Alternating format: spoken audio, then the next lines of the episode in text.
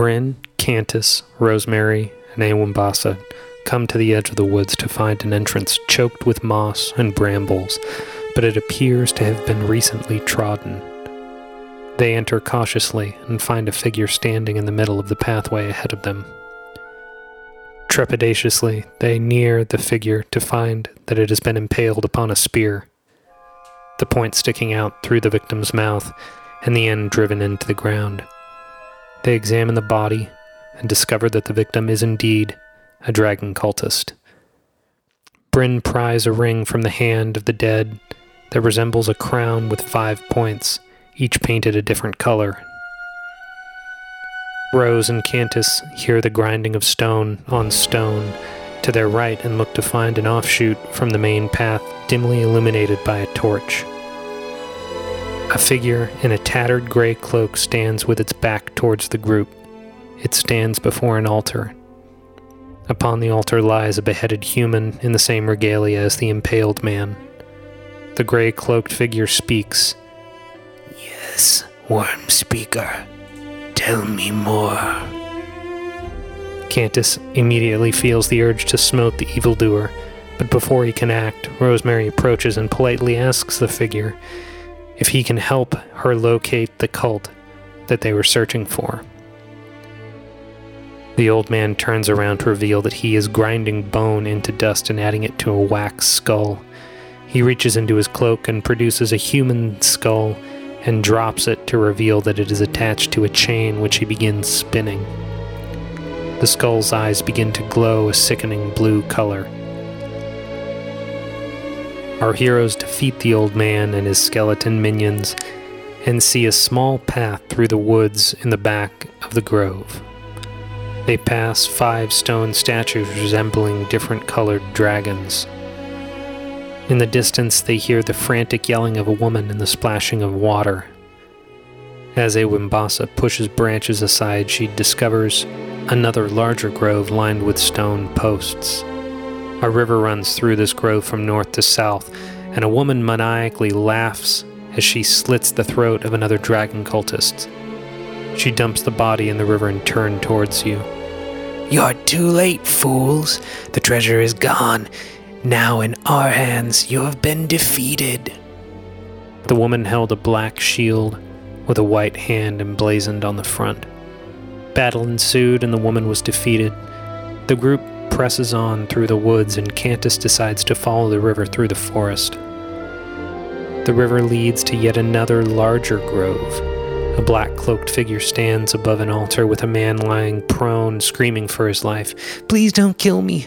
I, I don't know where they are. Please, my queen, save me.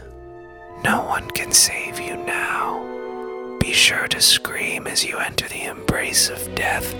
It welcomes you with open arms.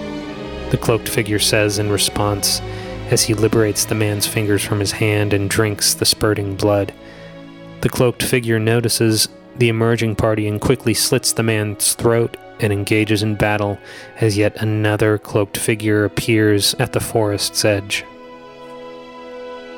After a long fought battle, the two were killed, and Bryn approaches the corpse of the dragon cultist to pilfer another ring, but notices that he has a scroll clutched in his hand. The scroll reads Head to the bathhouse in Baldur's Gate and retrieve our queen's stolen treasure. The bathhouse is located in the northern portion of the city. It has a walled garden and frolicking nymphs carved into its gate.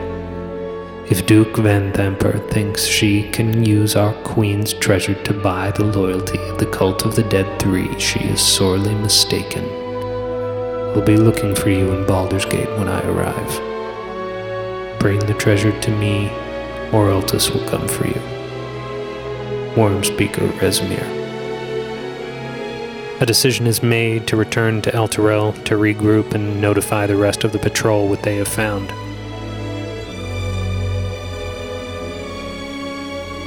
Dusk falls as you walk the road back to Elturel. You can see the city in the distance, about a mile away. You can see the other patrols arriving at the gates. The Flaming Fist seems to have captured some dragon cultists.